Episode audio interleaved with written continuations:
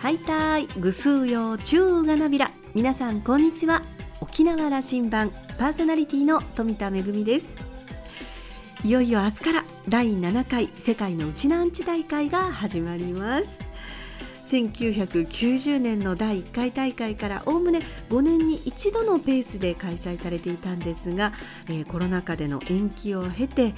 復帰50周年のメモリアルイヤーの今年第7回大会が開催という運びになりました。今日は前夜祭があって明日から11月3日まで本大会が県内各地で行われます。世界各地から沖縄に里帰りされている皆さんお帰りなさい。そして今回オンラインでも同時開催ということでオンラインでご参加の皆さんも一緒に楽しみましょうね。さあ沖縄羅針盤今日も5時までお届けいたします。どうぞお付き合いください。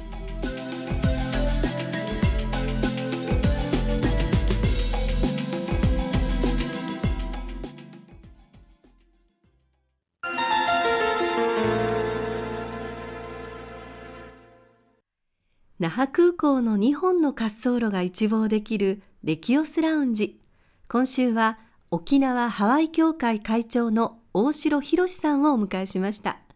おしゃべりのお相手はラウンジ常連客の森田明さんです。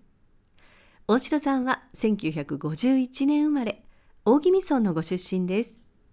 県立宜野座高校に入学。父親の転勤に伴う転校で県立小座高校を卒業。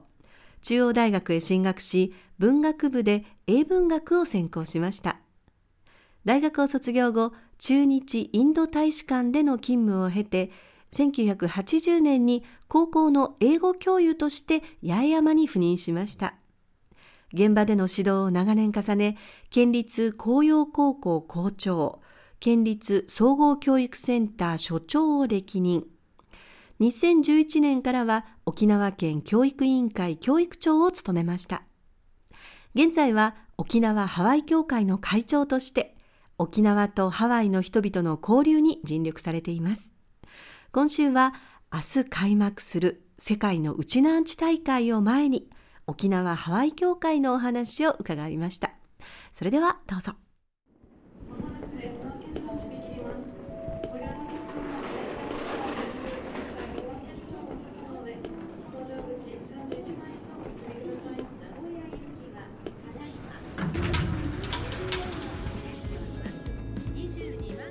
はい、大城さん、今日はよろしくお願いします。はい、こちらこそよろしくお願いいたします。こんにちは。この間は確かあのハワイ沖縄連合会のね、はい、役員の皆さんを引き連れてラジオ沖縄にもお越しいただいて、ありがとうございました。あの本当に彼らも喜んでおりました。あのハワイ協会の会長になられたのは今年ですか？そうなんですよ。実はあの2年間はあの山内前会長の副会長として務めていまして、その後今年から会長を使っております。本当にあのよくわかりませんけども 皆さんの支えがありながらですね、うん、またこれから活動していこうと思ってますので。でもあのこの間新しい会長さんとかいろんな役員の方ねお会いしましたけども本当にハワイの県人会のそのパワーというか、ええ、すごいですよね。そうですね。うちのうちの皆さんのね、ええ、逆に我々がハワイから沖縄のことを逆に学ぶような状況がありましてね。あの彼らもよく言ってますけどもふるさとは陶器にありと思うものっていうことがあって、うん、まさに沖ハワイに沖縄のふるさとがあるような感じがするんですよね。ねまあ今日はあの10月30日で世界のうちなんちの日というね、ええ、ちょうどあの尾長さんが知事の頃、はい、2016年第6回の世界のうちなんち大会の時に宣言をしてね、はい、うん、やっぱり世界中からうちなんちが今ね沖縄に来て明日いよいよ開会式ですけどもね。今日はねぜひそのハワイ協会のお話を中心にね、はい、聞かせてください、はい、はい、こちらこそよろしくお願いします。あのそもそもこのハワイ沖縄協会っていうのはもう結構50年以上になるそうですね。え実はあの1966年の5月の28日に、はい、あの当時10名の方々の有志が集まって発足をしたと、そういった収書がありましてね。その中にはあのまさにこれまでハワイからさまざまな支援を沖縄県物心両面にいただいているので、その受け皿といいますかそれをしっかり作っていく中で今後の沖縄とハワイの交流を活性化していこうという狙いがあったみたいですね。じゃあ古いんですね歴史ね。もう56年でしょうかね。ええ、まあ最近はあのちむどんどんでもねあのハワイから沖縄に豚がやってきたっていうようなエピソード、ね、はいありますね、ええ、紹介されてて、まあ、全国的にもちょっと話題になったかと思います、え、本当にあの戦後貧しい時に沖縄はハワイのねうちのうちに助けられて、ね、本当にお世話になってその頃からじゃあそういう交流をしようという動きがあったということですね。結局はハワイ沖縄連合会の発足が1991年ですから、はい、70年になるわけですよ。はいはい、えー、まあ、今現在4万人の会員がいらっしゃると聞きましたけども本当にハワイには沖縄を愛する方々がたくさんいるみたいでして。我々もその刺激を受けながら、沖縄ハワイ協会があると言っても過言じゃありませんね、まあ、きっと沖縄にはハワイにゆかりのある人たくさんいらっしゃるでしょうしね、えー、学生時代ちょっと留学でお世話になったとか、はいはい、親戚がいるとか、えー、いろんなことであとハワイ帰りのね、えー、まあ、2世3世でこうこっちに勉強に来てる生徒さんとかもいるしね。はい。はい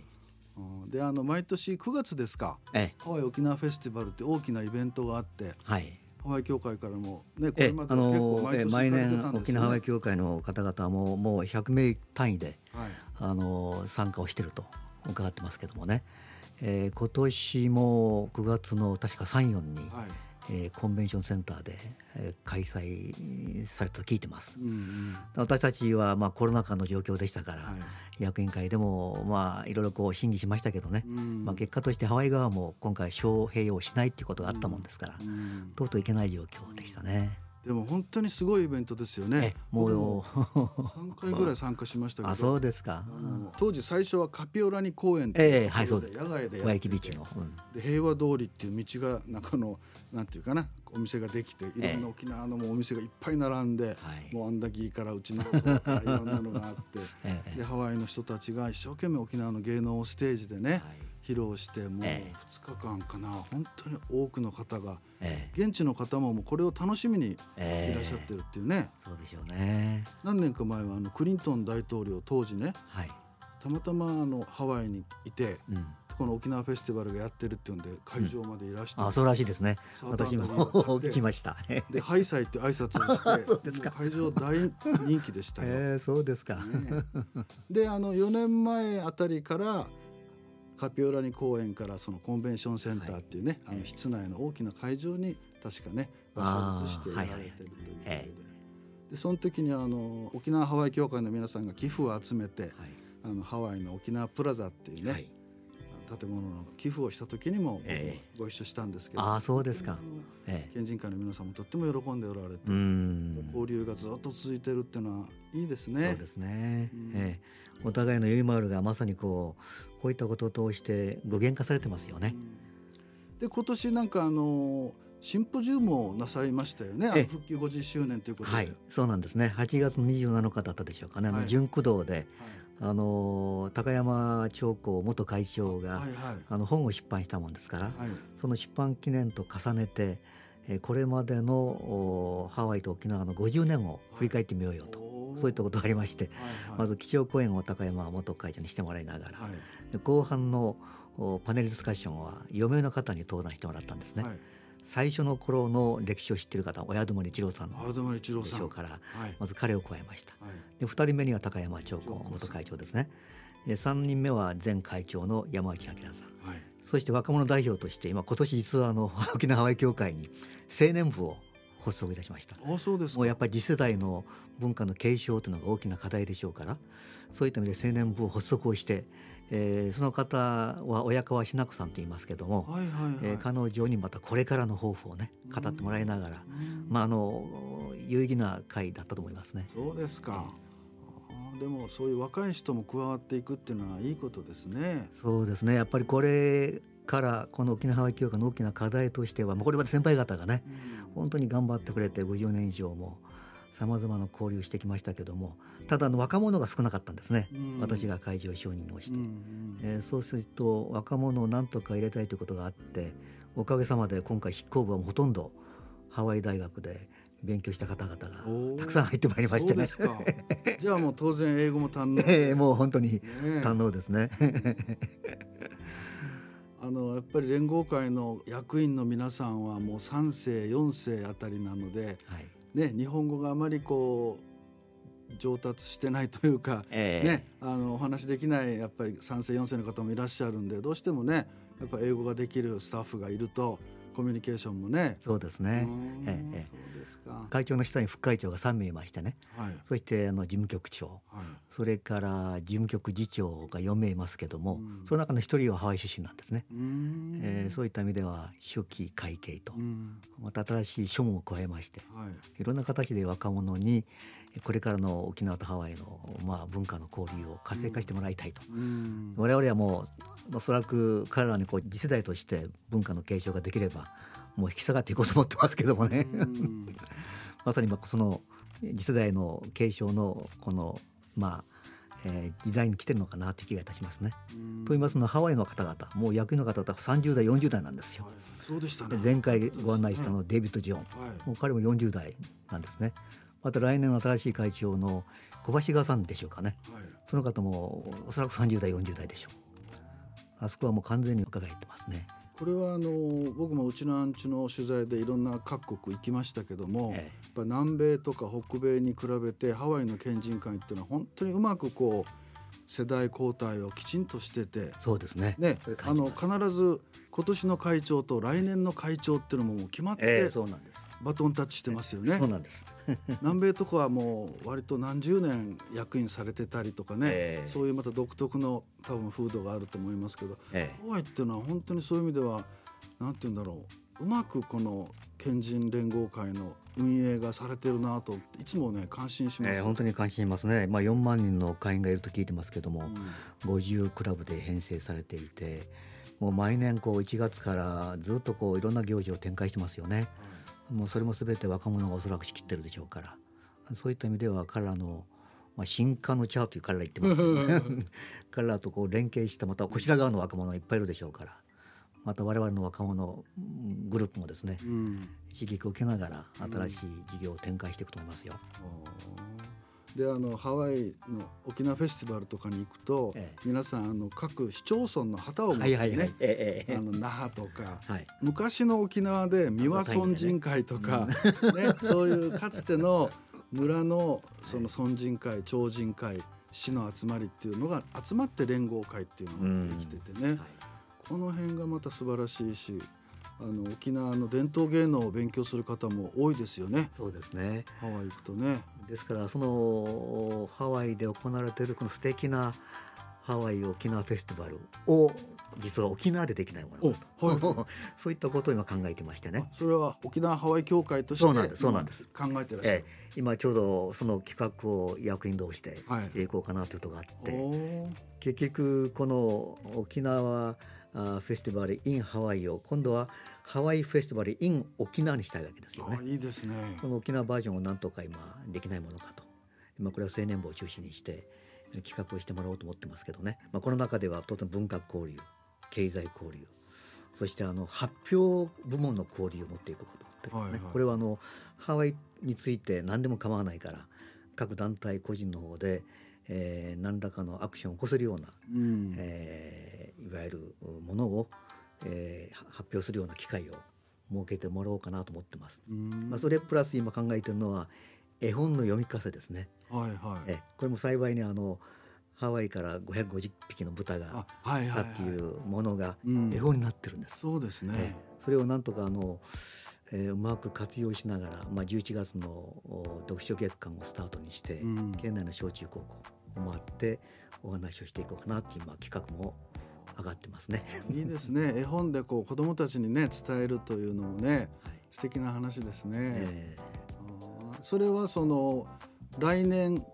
予定してらっしゃる？え、まあ、あの実は先ほどの新規事業としての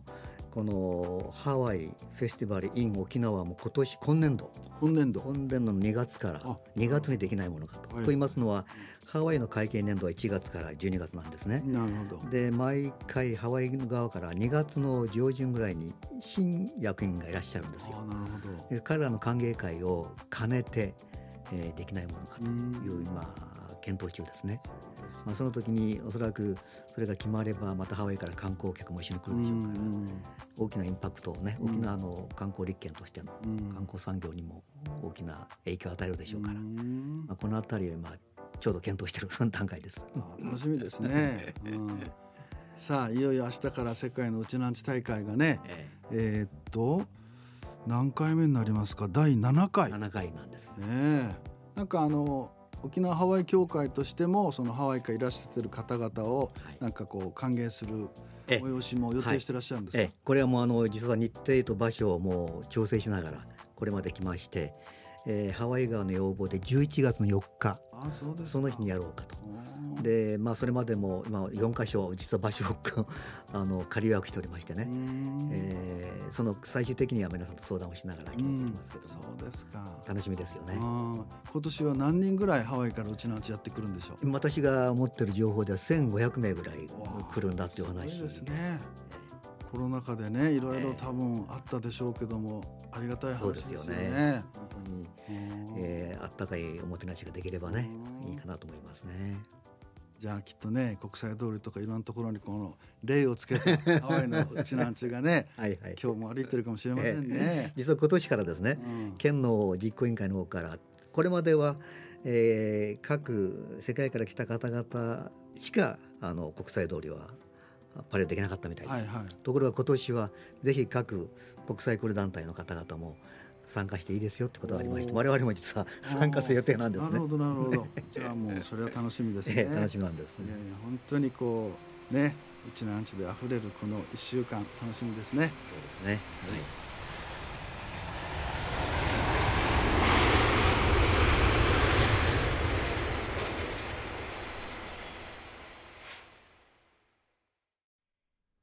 森田さんの本格的なレキオスラウンジデビューが世界のウチナンチ大会関連というのもさすが国際派の森田さんという感じがしますね。お二人のお話に出ていたハワイの沖縄フェスティバル実は私も一度だけ行ったことがあります。ステージでは伝統芸能が次々と披露されそしてフラーにはお話にも出ていたあの各地域のですね、えー、まあ市町村名などが書かれたこう旗が並んでいてそれから、えー、沖縄料理地域の特産品などがいっぱい並んでいて何よりですねこうみんなでこう一堂に会する喜びにあふれていてもう熱気にあふれていて、えー、人がこう集う意義というのを強く感じたフェスティバルでした。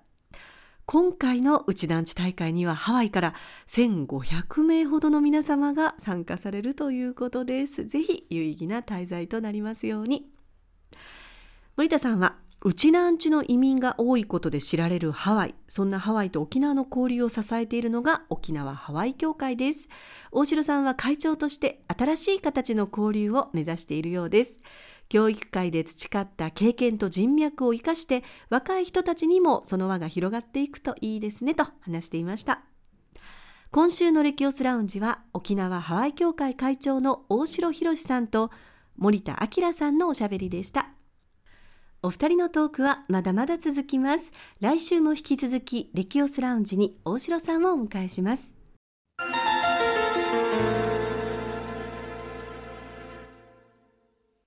めぐみのあしゃぎ代理のコーナーです。番組でもお世話になっているビジネスラリアートのグループ企業インターネット関連企業の BR クラウドは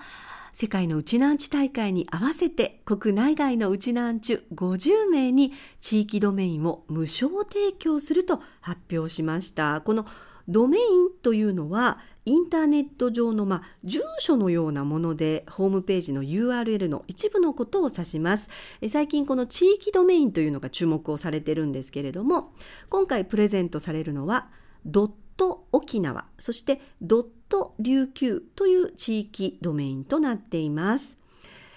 本土復帰50周年を迎えるにあたり沖縄のさらなる発展とそして自然や文化歴史などの魅力を広く発信していくために、えー、地域ドメインドット沖縄琉球を抽選で50名の方にプレゼントするということです。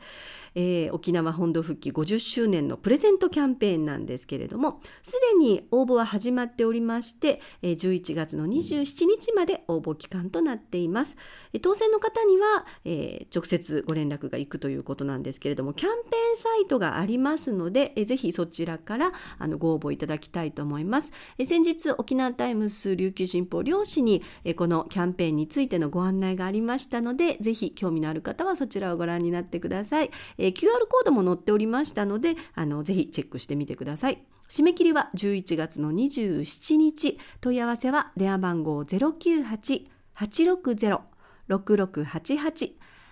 098-860の6688番となっています。世界のうちなアンチ大会に合わせて実施するということで、県外、国外在住のうちなアンチが対象となっています。めぐみのあしゃぎ代理のコーナーでした。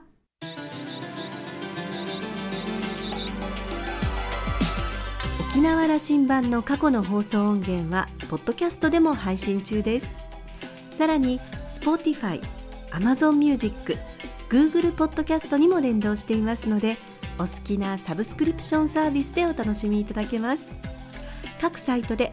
沖縄羅針盤と検索してください。沖縄羅針盤今週も最後までお付き合いいただきまして一平二平でビルそろそろお別れのお時間です。パーソナリティは富田恵でした。それではまた来週。